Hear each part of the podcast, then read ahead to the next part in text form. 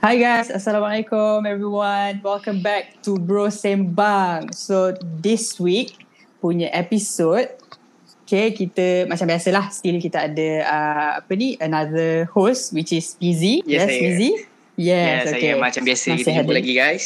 Yes, kita jumpa lagi di hari dan waktu yang sama insyaAllah. Kod-kod akan dipost pada hari yang sama. Okay, so hari ni Mizi, kita punya tajuk ni macam mana pula kali ni? Hmm, tajuk this week agak macam berat sikit and Yes. it is macam current issue juga yang macam Betul. orang keep on talking in this pandemic area, right? Mm-mm. Okay, jadi uh, macam minggu-minggu lepas juga kami Mhm. ada bawakan tetamu jemputan which is our guest for today. Sekejap, which tajuk is tu, tajuk tu. Ah, tajuk. Oh, lupa lupa. Sorry, sorry, sorry. Tajuk tu. Excited sangat kan? Excited sangat. Okay, jadi tajuk kita. Best sikit.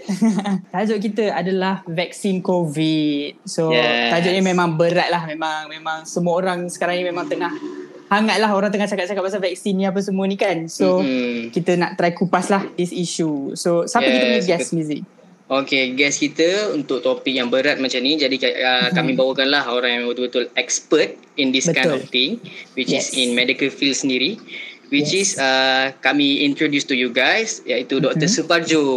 Yes. Uh, okay, jadi Dr. Suparjo is a medical lecturer and pathologist Mhm. which currently serving the school medicine of uh, Hospital USM which is Yes. our lecturer, Lecturer sendiri, sendiri, during our betul. pre uh, pre-clinical. Yes. Assalamualaikum doktor. Waalaikumsalam. Apa khabar semua? Alhamdulillah Ah, sihat. Alhamdulillah sihat doktor. Okay. Thank you doktor for joining us. Okay. Ya, sama-sama. Okay, so let's move Alright. on to our topic. Semua orang pun mesti Yes. dah tak sabar dah nak, Hmm, dah tak tahu sabar lah kan macam nak tahu kita nak apa yang kupas. kita borak malam ni. Ha. Yes. So Okay, silakan alright. Mizi. Okay, jadi tanpa kita lengahkan masa lagi. Okay, so first kali untuk kita kenal lah dulu kan topik kita pada malam Betul. ni kan. Mm-mm. Alright. So basically semua maybe ada certain orang yang tahu apa itu vaksin. Ada certain Mm-mm. orang maybe dia tak tahu sebab dia bukan daripada field uh, medical, sendiri. Medical, betul? Ah, uh, alright. So jadi tanpa kita uh, bazi masa lagi, jadi Mm-mm. kita tanya sedikit lah dekat Dr. Suparjo. Okay, sebenarnya apa, what is vaksin doktor? Apa itu vaksin? Yes. Uh, okay. Um, saya cakap bahasa Melayu okey kot eh? boleh ah, boleh. doktor. no Alright, problem. alright, alright. Okay, okay. So, vaksin ni dia adalah uh, pe, pe, persediaan ataupun penyediaan uh, Mhm. bahan biologi yang uh, digunakan untuk mengaktifkan sistem imun badan kita Mhm. untuk me- membantu uh, manusia ataupun membantu kita untuk mengelakkan daripada terkena uh, penyakit-penyakit yang berjangkit terutamanya Mhm. daripada kuman uh, secara mudah kita kata kuman tapi kuman Mhm. ni ada banyak lah ada virus jenis. ada bakteria uh, biasanya kita uh, persediaan ni dia dia disediakan di makmal untuk Mhm. uh, diberikan kepada kita ataupun diberikan kepada manusia untuk me- merangsang sistem imun kita untuk uh, Hmm. bersedia Hmm. menghadapi sebarang jenis jang- jangkitan lah. Hmm. Aha. Kiranya kalau maksud doktor yang kata bersedia tu maksudnya orang tu even though dah ada vaksin, dah ada imun dalam badan dia pun, dia still boleh get infected with those viruses semua kan? Aha, betul? Betul. Hmm. Ha, betul pernyataan tu. Ha, walaupun Hmm. di vaksin masih lagi uh, kita boleh dijangkiti. Tapi ca- Hmm. uh, nanti kemudian uh, nanti lepas ni kita kita cerita panjang lagi tentang Ah, ah, okay. Okay, jadi tu doktor, before tu kan, term vaksin ni sebenarnya dah lama ke macam baru lagi orang perkenalkan Hmm. doktor sebenarnya? Ah benda ni dah lama dah. Ah Hmm. sebenarnya even daripada ah, apa nama tu ah, para ah, doktor-doktor zaman-zaman ah, apa nama ni tamadun Islam ataupun Mhm. sebelum tu lagi sebelum tamadun Islam pun masih dah dah ada orang dah start uh, menggunakan konsep vaksin cuma ya pada mas, Mhm. pada waktu tu dia tak gunalah perkataan vaksin kan sebab vaksin ni Mhm. um, dalam perubatan moden baru dia dia kenalkan perkataan vaksin tu Hmm. tapi konsep untuk vaksin tu dah lama dah ada, dah lama dah wujud. Hmm. Okay, faham. Kira dah lama lah sebenarnya Tapi bila dah ada isu COVID ni apa semua Dia jadi macam panas sikit isu ni So ada yang Betul. setuju ada yang tak setuju Betul, betul. Okay. So um, apa ni kalau macam tu uh, vaksin ni sebenarnya kalau macam yang kita orang belajar pun ada banyak jenis sebenarnya kan macam vaksin ni ada banyak yang available uh, dekat in our country ataupun worldwide lah. So maybe doktor boleh explain to everyone the types of vaccine yang ada. Okey, uh, vaksin ni ada banyak jenis lah. Uh, mm-hmm. Tapi kita kita uh, tumpukan kepada vaksin COVID ya sebab yang ni yang, yang panas. Tapi uh-huh. sebenarnya vaksin ni dah dah ada dalam uh, uh, apa kita kata jadual uh, ke, uh, imunisasi, imunisasi kebangsaan uh, yang mm-hmm. mana Kementerian mm-hmm. Kesihatan memang setiap tahun setiap bayi yang lahir memang kita berikan vaksin. Yang ini memang dah memang dah ada. Cumanya uh, daripada segi uh, COVID-19 ni, COVID-19, kita ada beberapa vaksin, kategori vaksin yang yang di, dikenalkan oleh syarikat-syarikat uh, ubat uh, farmaseutika atau syarikat-syarikat ubat untuk diberikan kepada uh, masyarakat umum lah. Uh, sebagai contoh kita ada uh, Pfizer ataupun BioNTech.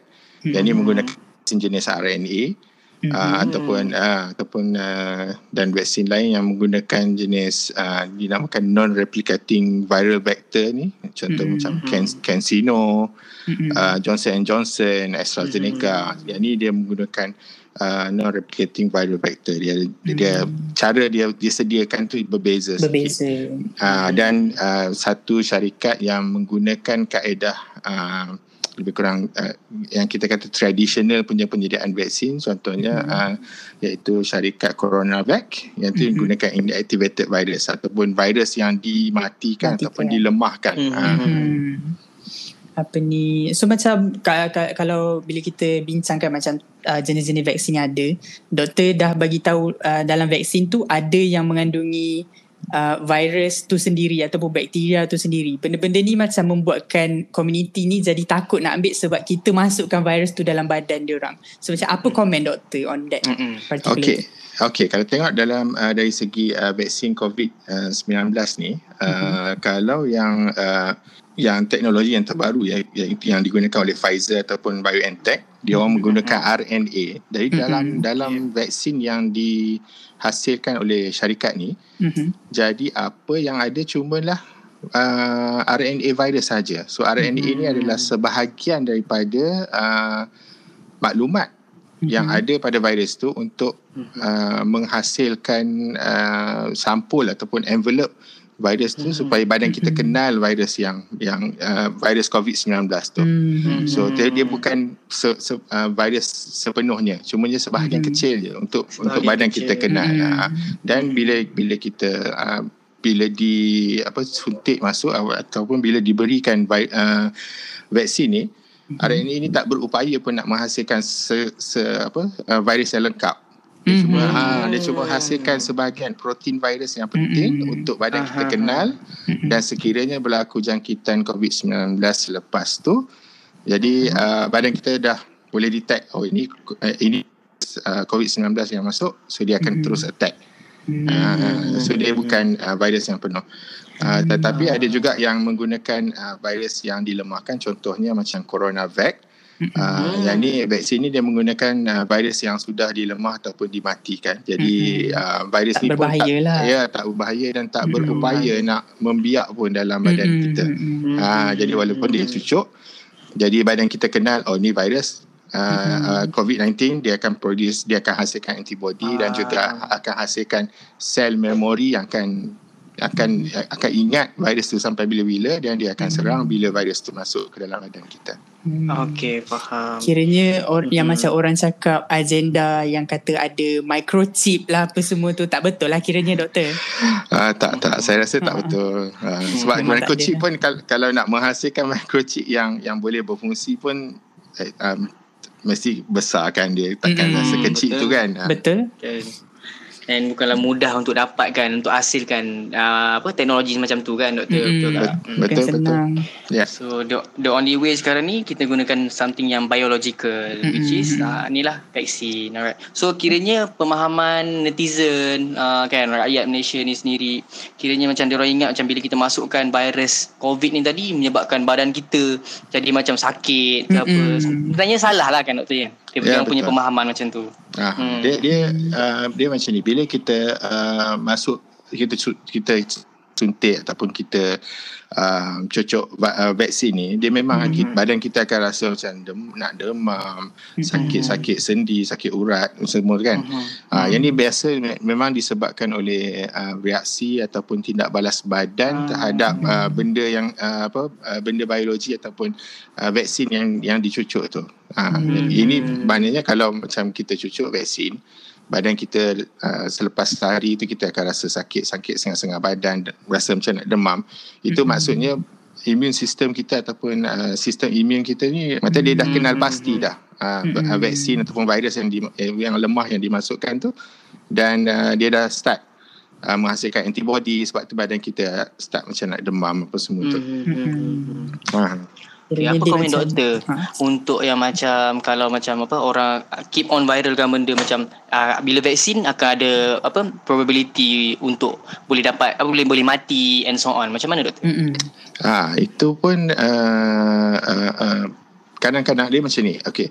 Bila setiap kali kita nak uh, nak nak buat sesuatu yang baru contohnya macam vaksin COVID-19 kita perlu ada hmm. beberapa ada kajian uh, hmm. praklinikal ada kajian klinikal hmm. uh, dan uh, setiap kali uh, berlaku sesuatu sewaktu contoh kita bila bila masuk ke fasa uh, ujian klinikal uh, hmm. uh, sewaktu virus ni sedang uh, sewaktu vaksin ni sedang uh, di, di, di, dibentuk ataupun dihasilkan. Mm-hmm. So setiap apa saja yang berlaku kepada uh, peserta kajian tu haruslah direkod.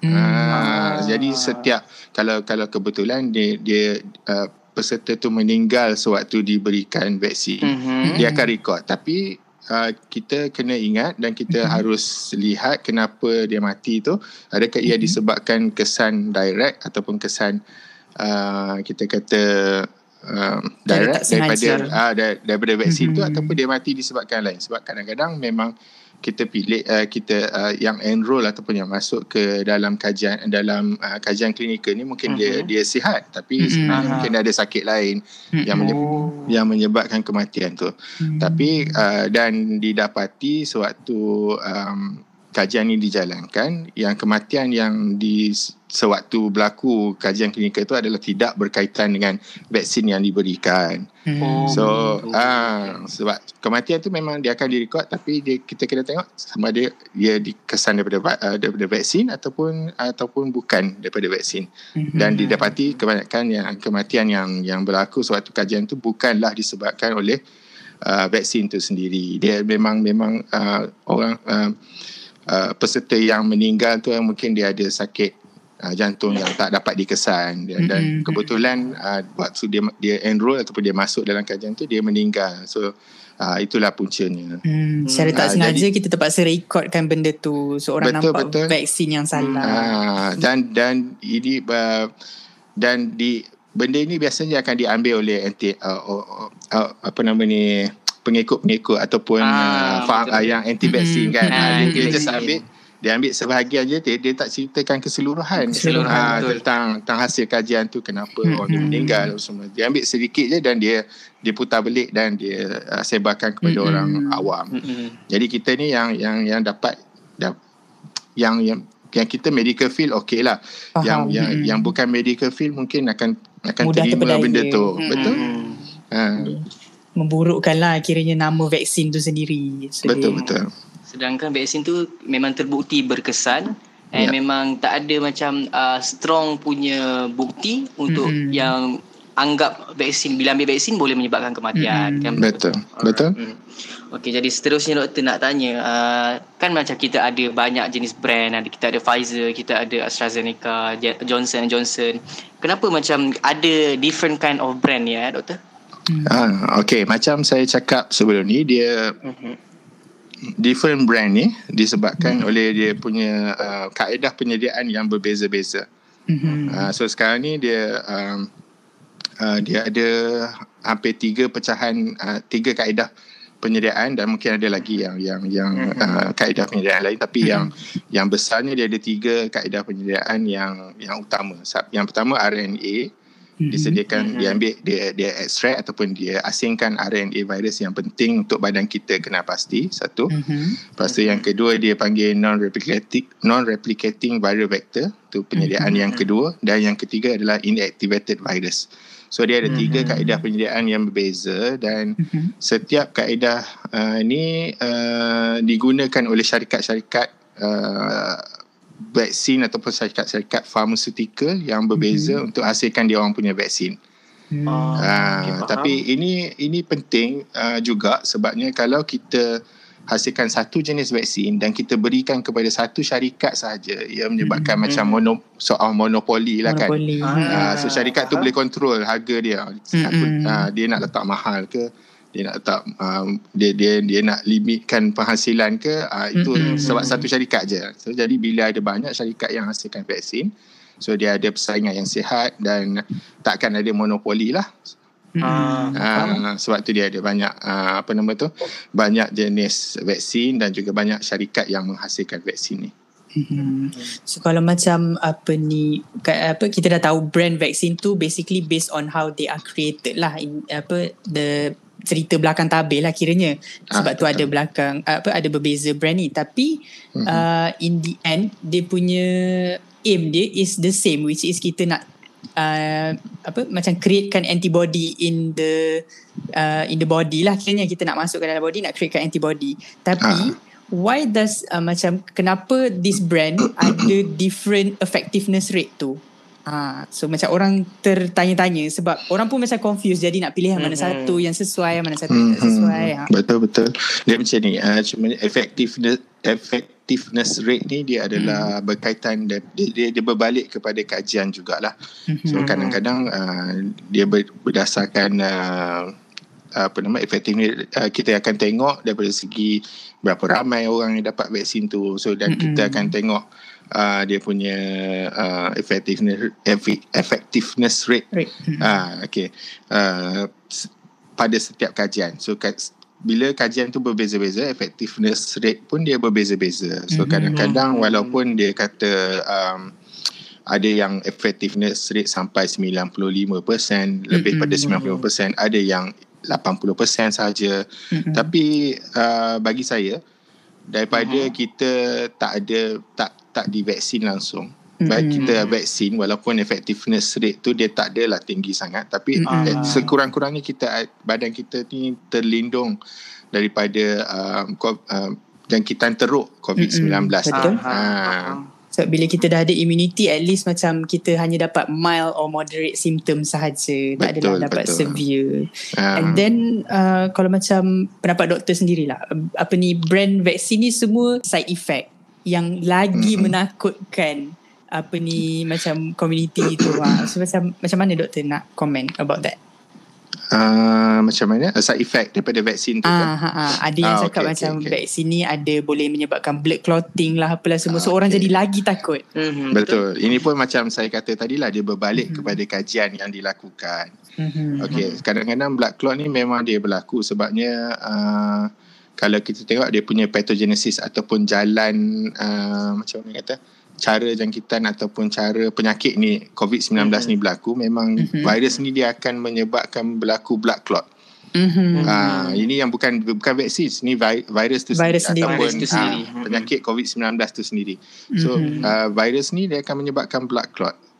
Memang mm-hmm. dia punya sifat dia menyebabkan blood clot. Jadi jadi bila vaksin yang dihasilkan juga dia ada uh, boleh menyebabkan blood clot juga tapi mm-hmm. kalau kalau kita tengok daripada segi kajian yang dilakukan mm-hmm. uh, daripada satu juta dos yang diberikan kepada mm-hmm. uh, dos uh, saya rasa AstraZeneca mm-hmm. uh, yang diberikan kepada sejuta orang mm-hmm. dan daripada sejuta tu cuma empat orang ataupun enam orang sahaja yang yang yang berlakunya blood clot dalam blood badan clot. dia. Ha, so tengok kalau tengok empat orang daripada sejuta itu faedah daripada vaksin tu lagi tinggi lagi daripada tinggi, uh, penyakit tu mm-hmm, okey dan juga uh, blood uh, ke, kejadian blood clot dalam uh, apa nama ni dalam vaksin dalam individu yang di uh, macam kita kita kita cucuk vaksin ni lagi mm-hmm. rendah mm-hmm. berbanding dengan blood clot yang berlaku pada sakit yang kena COVID-19 tu sendiri. Mm-hmm. Uh, so So jadi kita kita kita ber, kita tengok kajian pun dia dia dia ada risk versus benefit kan. Mm-hmm. Uh, faedah ber, berbanding dengan risiko. Mm-hmm. Uh, so dia akan berlaku jugalah. Basically okay. kalau benda tu macam high risk pun kita tak akan publishkan dia if if risk is more than benefit kan. Ya yeah, betul. Ah uh, so uh maybe orang jadi takut lah sebab nampak betul. je satu risk yang percentage dia paling rendah je hmm. orang betul nampak sebab risk tu jadi takut uh, betul sebabnya kebiasaannya macam uh, golongan-golongan yang anti-vax ataupun yang against vaccination ni mm-hmm. biasanya dia akan ambil benda yang walaupun benda tu sikit mm-hmm. tapi dia akan dia akan besarkan benda tu betul. supaya uh, dia nak menakut-nakutkan orang mm-hmm. supaya orang akan lebih uh, ikut dia dan mm-hmm. orang lebih Aha, suka betul. apa yang dicakap. Mm-hmm. Betul betul. Alright. Okay, jadi kita dah dengar tadi apa itu vaksin, apa brand mm-hmm. yang available currently in worldwide, and then effectiveness and side effect and so on. So sekarang ni doktor, uh, to be uh, the basic of getting vaccine, kenapa doktor kita kena get vaccinated? Mm-hmm. Okay, uh, untuk get vaccinated kita boleh tengok pada dua perspektif lah. Satu individual, mm-hmm. orang perseorangan dan juga community lah. Mm-hmm. Satu kalau kita tengok daripada segi orang perseorangan, kita uh, dengan mengambil vaksin ni kita boleh uh, mencegah uh, simptom ataupun gejala yang lebih teruk sekiranya mm-hmm. dijangkiti COVID-19. Dia masih lagi mm-hmm. boleh boleh dijangkiti mm-hmm. COVID-19 tapi um, dia punya teruk. gejala dia tak teruk lah dia mungkin datang mm-hmm. dengan demam sesama sakit tekak sikit-sikit mm-hmm. tapi tak adalah sampai kena masuk ICU mm-hmm. perlukan bantuan pernafasan kena on ventilator mm-hmm. semua kan mm-hmm. uh, dia cuma dia akan just datang sikit macam sakit tekak itu dan 2 3 hari dia dah baik lepas tu dah okey dan mm-hmm. dia pun uh, yang yang kedua kita tengok daripada segi perspektif community tu mm-hmm. yang nak, menc- nak nak nak mencegah uh, jangkitan dalam komuniti sebab sekarang ni macam kalau kita tengok kita tak pasti dah sekarang ni macam dulu kita ada uh, kluster yang mana kita boleh uh, trace back ataupun kita boleh uh, jejak kembali kena pasti, ha. Ha, kena pasti mana punca dia hmm. tapi hmm. sekarang ni memang kalau tengok kita tak boleh tahu pun individu ni dapat covid hmm. daripada mana kita tak boleh nak trace hmm. dah sebabnya hmm. dia jangkitan tu dia berada dalam komuniti so dah bila hmm. tapi bila, jadi bila kita uh, vaksinkan lebih ramai uh, hmm. orang atau hmm. lebih ramai rakyat jadi uh, jangkitan dalam komuniti ni dapat dicegah lah hmm. kalau hmm. lagi lagi ramai yang ada banyak uh, imun yang bagus yang yang hmm. boleh melawan covid-19 So hmm. uh, jadi jangkitan tu akan semakin berkurangan lah dan juga hmm. sekali sekaligus me, me, me, me, uh, menyebabkan herd immunity ataupun immunity kelompok hmm. ni berlaku lah. Hmm. Uh, jadi kita kena uh, sebenarnya dengan mengambil vaksin ni kita membantu uh, golongan-golongan yang tidak dapat mengambil vaksin sebagai contoh orang yang uh, anak-anak hmm. kecil kan, uh, budak-budak. Hmm uh, bawa sekarang ni bawah 8 uh, ah, bawah 18 bawah 12 tahun dia orang tak boleh ambil vaksin lagi ha, kan ha, so mm-hmm. jadi tugas kita lah yang yang yang yang yang boleh ambil vaksin mm-hmm. kita ambil vaksin untuk mencegah jangkitan kepada uh, kanak-kanak dan mm-hmm. juga orang yang bawah uh, yang tak dapat ambil vaksin ni mm-hmm. uh. So basically dia macam bukan sahaja untuk diri kita sendiri bahkan kita macam memberi impak dekat community tu juga kita menjaga hmm. the immunity of everyone surrounding us basically yes betul so that is important lah Mm-mm. so okay betul. kalau macam tu uh, macam sekarang kan lately uh, benda ni sebenarnya dah jadi isu lama dah. Contohnya macam pasal vaksin. Ada wujud kelompok-kelompok yang tak nak ambil vaksin. Benda ni dah wujud dah, dah lama dah sebenarnya. Tapi datangnya covid ni dia jadi lagi membuat-buat. Jadi macam apa lagi ramai pula yang macam kita kata dalam kelompok tu makin membesar. Dia orang macam lagi ramai yang tak nak ambil vaksin. Macam pada pendapat doktor sendiri apa yang menjadi penyebab dia tu sendiri? Dia orang ni tak nak ambil vaksin Okey um, kadang-kadang dia tak nak ambil vaksin ni disebabkan oleh uh, cerita-cerita yang tidak tepat mm-hmm. ataupun misinformation lah biasanya misinformation mm-hmm. yang yang disampaikan oleh um, pihak-pihak yang tidak bertanggungjawab lah dia orang mm-hmm. uh, menggembar-gemburkan contoh macam mm. yang blood clot mm-hmm. sedangkan kes tu kes blood clot yang berlaku dalam uh, orang yang divaksin tu sangat rendah berbanding mm-hmm. dengan blood clot yang berlaku dalam sakit yang kena covid Ah, kita. tapi dia orang de- ambil point ni dan dia orang besar-besarkan cerita Mm-mm. dan dia orang takut-takutkan uh, uh, ke- orang- orang-orang awam yang yang Mm-mm. yang biasanya yang yang yang terkesan ni adalah golongan yang kita nak menjaga betul-betul biasanya adalah golongan uh, warga emas Mhm. uh, 60 tahun ke Hmm. atas. Dia orang ni kadang-kadang uh, dia orang tak tak dapat information ataupun maklumat yang betul daripada uh, Hmm. saluran-saluran yang betul. Uh, Mhm. biasanya dia Mhm. yang yang yang sampaikan pula sampaikan berita tidak benar ataupun maklumat yang yang yang tidak tepat ni pula Mhm. terdiri daripada orang-orang yang dia orang percaya contoh daripada kawan-kawan Hmm. ataupun daripada saudara mara yang Hmm. yang memang uh, bertindak untuk uh, tidak mengambil vaksin ataupun tak tak setuju nak Mhm. uh, dengan vaccination ni. So Mhm. dia orang ni yang yang akan sampaikan yang akan selalu uh, uh, uh, apa nama ni? menyebarkan Ah, yang menyebarkan dan menyebabkan benda pakcik-pakcik ataupun or- orang Mhm. warga emas ni percaya Mhm. dengan benda tu sedangkan benda tu tak tepat uh, dan tak Mhm. betul kadang-kadang Mhm. salah terus. Hmm. Ha, Okay. ya, dia orang ni lah yang yang yang yang puncanya sebenarnya. Ah, Sebab okay. sekarang kan zaman teknologi di hujung jari. So semua orang tengok Facebook, Betul. tengok Mm-mm. Twitter, ada isu sikit je orang akan macam sebarkan benda tu dan dia orang.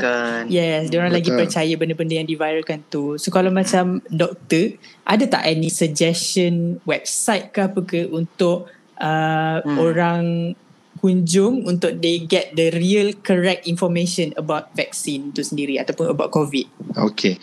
Um, bagi saya lah untuk Mhm. sebab kita di Malaysia kita ada Kementerian Kesihatan Mm-hmm. uh, saya rasa yang yang yang the best ataupun uh, maklumat yang paling tepat ataupun uh, paling sesuai untuk kita tempat untuk paling sesuai untuk kita dapatkan maklumat berkenaan vaksin Mm-hmm. uh, Mhm. apa-apa sahaja tentang um, vaksin ni adalah melalui saluran KKM Hmm. uh, dan KKM pun memang ada semua almost semua platform dia ada lah dekat Mm-mm. Instagram, Facebook, dekat Betul. uh, Telegram pun ada Twitter. juga. Mm-mm. Betul, uh, Telegram pun ada. Satu lagi mungkin boleh boleh ikuti uh, Facebook atau social media um, JKJAV, jabatan uh, yang yang terlibat dengan vaksin tu Mhm. uh, ataupun boleh dapatkan uh, maklumat terus daripada website vaccinecovid.gov.my.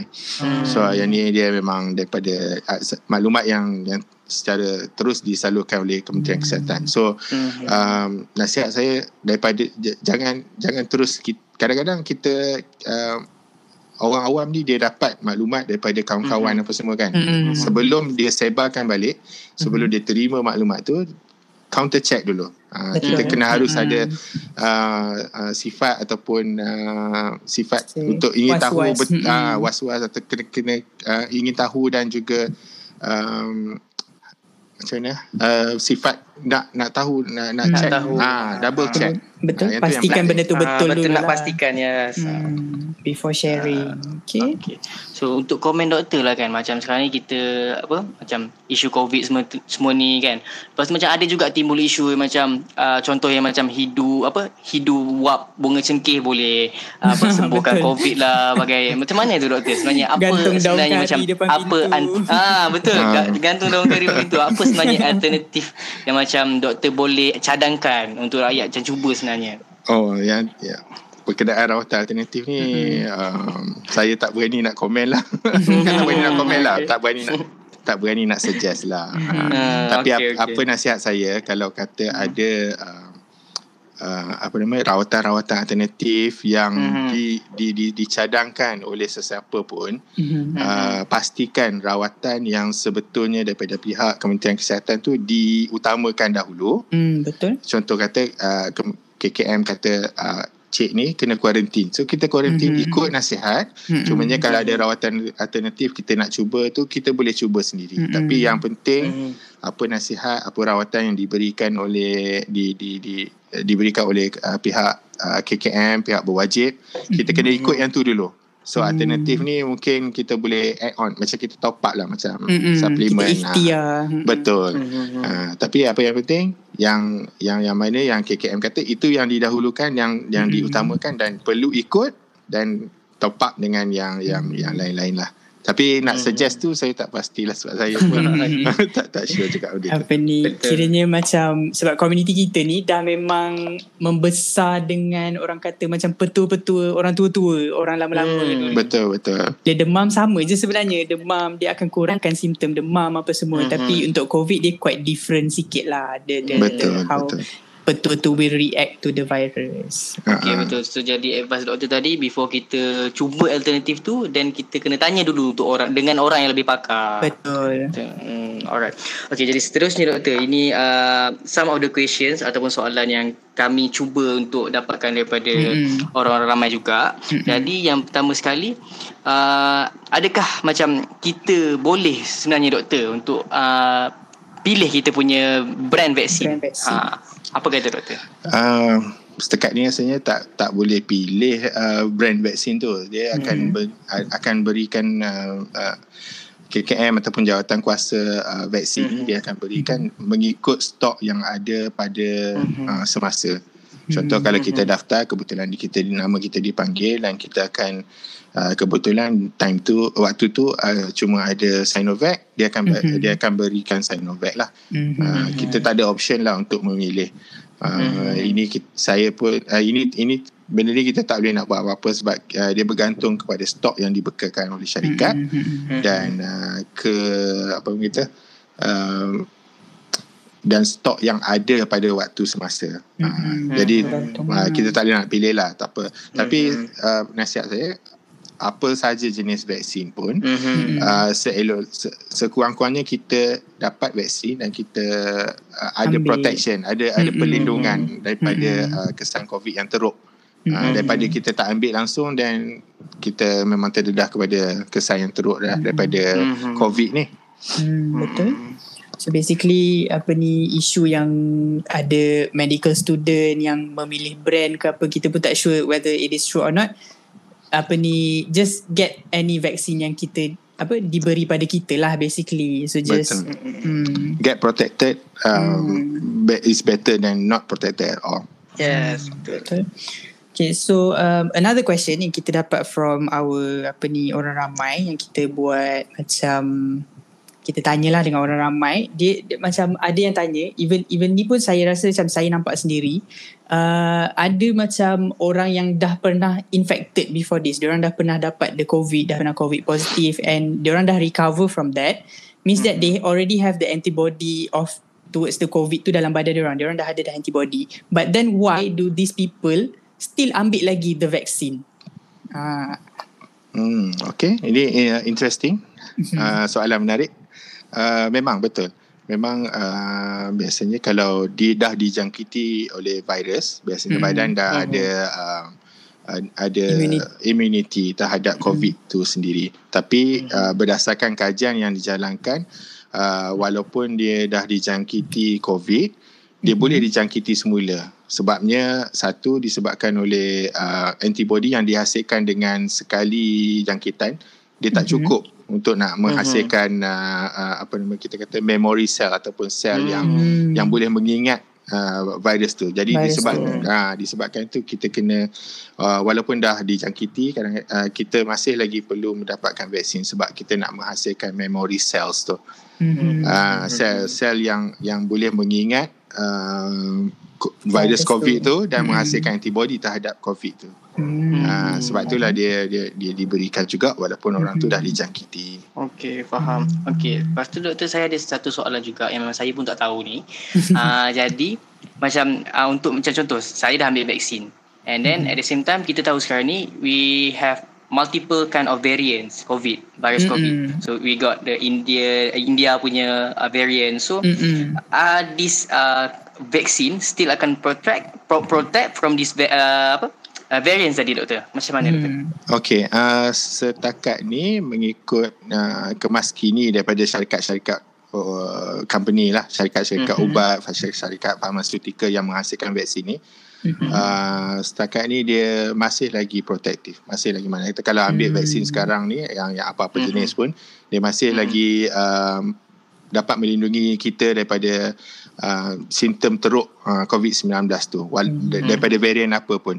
Cuma mm-hmm. bezanya mungkin daripada segi uh, keberkesanan uh, apa kata efficacy uh, effectiveness rate effectiveness mm. rate dia tu berbeza sikit lah mengikut mm. varian-varian tu. Uh, betul. Sebab bila ada varian dia ada mutation kan, dia ada mm. uh, mutasi kepada vi- virus tu untuk mm-hmm. rentan kepada ataupun uh, kita kata apa? Dia immune kepada mm. sistem immune kita. Mm. Uh, tapi masih lagi setakat ni apa-apa jenis vaksin pun masih lagi protektif lah terhadap mm. um, kebanyakan varian yang ada.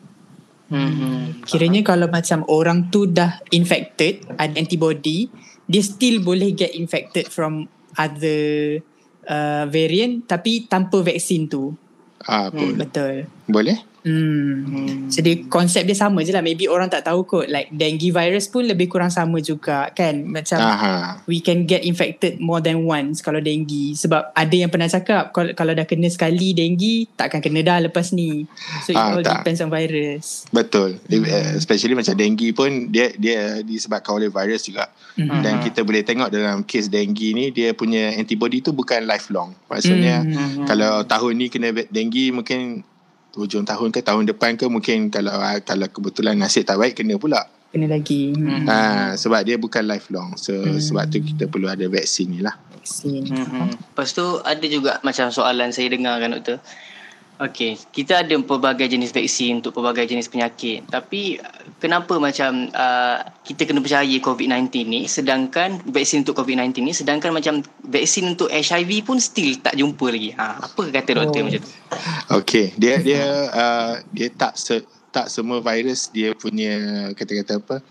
Dia punya uh, rupa, dia punya pathogenesis, dia punya cara hmm. jangkitan dia tu sama. sama. Dia berbeza-beza. Hmm. Okey.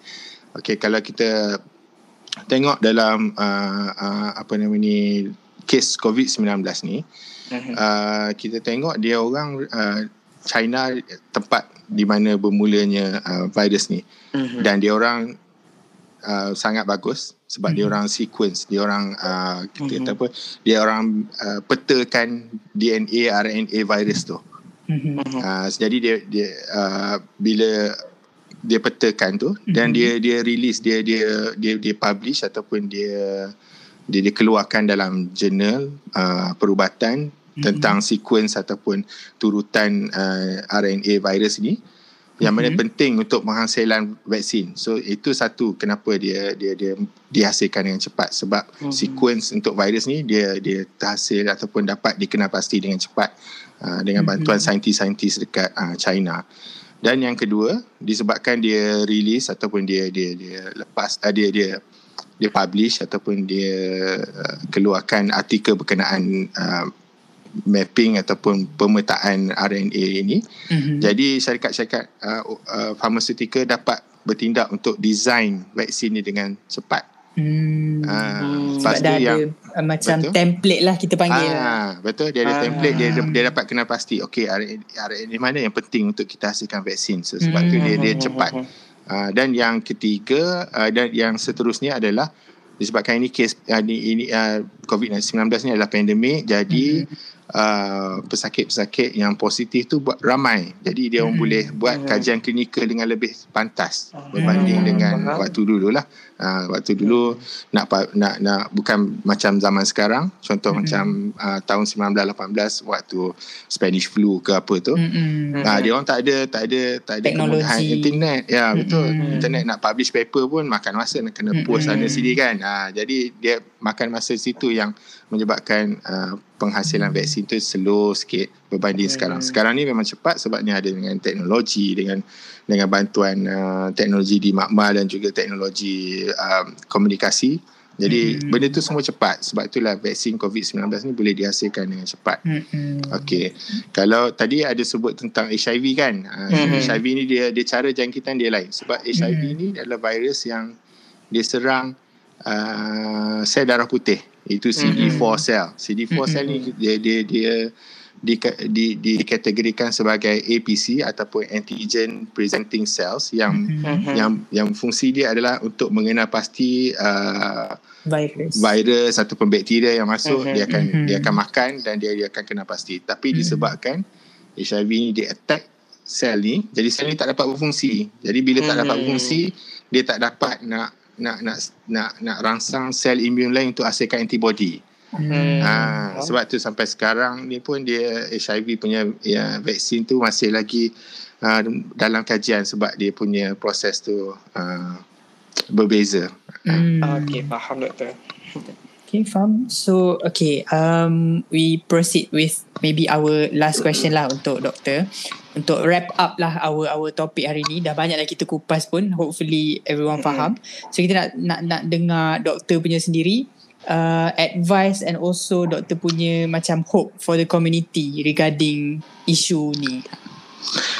Okay, uh, advice um, first of all get vaccinated lah. Sebab Mhm. topik kita pun vaksin kan. So saya Mhm. rasa saya saya saya sarankan untuk semua sama-sama membantu kerajaan, bantu kita juga sebab Mhm. se- secepat lagi cepat kita dapatkan vaksin vaksinasi, Mhm. lagi cepat uh, kita boleh kembali seperti sedia kala lah. Mm-hmm. Macam tahun 2019 boleh makan Betul. kat kedai. Normal le- lama. Betul, Mm-mm. lepak kat mamak semua kan. Betul. Uh, okay, jadi lagi cepat kita vaksin, lagi cepat Mm-mm. kita boleh kembali kepada biasa. Dan yang kedua, Mm-mm. kalau kita masih lagi tak dapat tarikh untuk vaksin, kita kita kita kekal di rumah, kita, melainkan ada benda yang kita perlu keluar dan kita perlu uh, dapatkan dekat luar. Kalau tak perlu, duduk di rumah, uh, ikut SOP, jangan pergi merayau-rayau, pergi jumpa kawan, pergi sembang, makan. Kadang-kadang tak boleh makan di kedai, pergi makan kat rumah kawan ke apa kan. Mm-mm. Ah, yang, itu kena ingat, eh, jangan jangan jangan pergi melepak-lepak apa semua. Duduk di rumah. Hmm. Uh, so sekarang ni kalau kalau rindu kat kawan ke rindu kat girlfriend ke apa just call lah Mhm. Betul. Terpaksa tahan lah Ah, sekejap. terpaksa tahan lah buat macam mana kan uh, so macam tu lah sebab kita nak kalau, kalau lagi cepat kes turun uh, lagi cepat uh, kita boleh kembali kepada biasa lah Mm-mm. Betul. so ikut SOP dan juga kalau dapat tarikh untuk vaksin pergi vaksin Mm-mm. Hmm. alright Alright. Okay. Okay, jadi itulah rasanya okay, conclusion je untuk topik minggu ni Mm-mm. is uh, kita kena betulkan balik mindset kita regarding vaksin betul. and untuk orang ramai di luar sana before kita uh, percaya ataupun sebarkan suatu maklumat berkaitan vaksin berkaitan COVID-19 sendiri kita Mm-mm. kena uh, kita uh, betul-betul kenal pasti dulu Yes, benda betul dulu. betul ke tidak ah kaji Mm-mm. dulu betul kita dapatkan maklumat yang sahih daripada orang yang lebih pakar daripada KKM sendiri ah and then barulah kita war-warkan kepada orang lain atau kenalan rapat kita Mm-mm. Okay, uh, jadi jangan kalau boleh janganlah jadi macam penyebab untuk lebih ramai lagi orang tak ambil vaksin. Betul. Untuk uh, sebab kita kalau boleh kita nak kembali ke keadaan normal macam Dr. Mm-mm. Sepajo cakap tadi. Ha, Lama dah tak keluar Okey. lagi melepak Ah, apa semua. Kita pun rindu betul. normal yang Mm, lama. Tak boleh tengok semua. wayang semua kan. Mm-mm, Okey. Betul.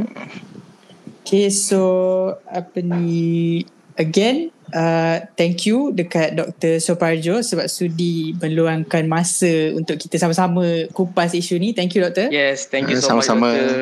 Sebab Yes. kami pun memang apa, okay, belajar banyak belajar benda baru lah Yes, ni. betul. Ah, even Banyak kami belajar pun benda medical baru. student and banyak juga benda yang macam Mm-mm. tak pasti. Jadi malam ni doktor pastikan ah, Pastikan ha. Ah, so maklumat kita dah confirm betul. dah. Yes. Lepas ni insyaAllah kita boleh boleh bagi tahu to the community in a better way lah sebab kita dah understand Ah. vaksin tu sendiri macam mana. Yes, So insyaAllah. yes, again thank you doktor and um, thank you so much for everyone yang sanggup dengar daripada awal sampai habis kita orang punya topik pada hari ini and um, keep on supporting our podcast. So thank you so Alright. much and we'll publish new episodes again later insyaAllah with new exciting topics insyaAllah. So with that, Okay. thank you So, thank everyone. you. Bye bye. Yeah, bye-bye.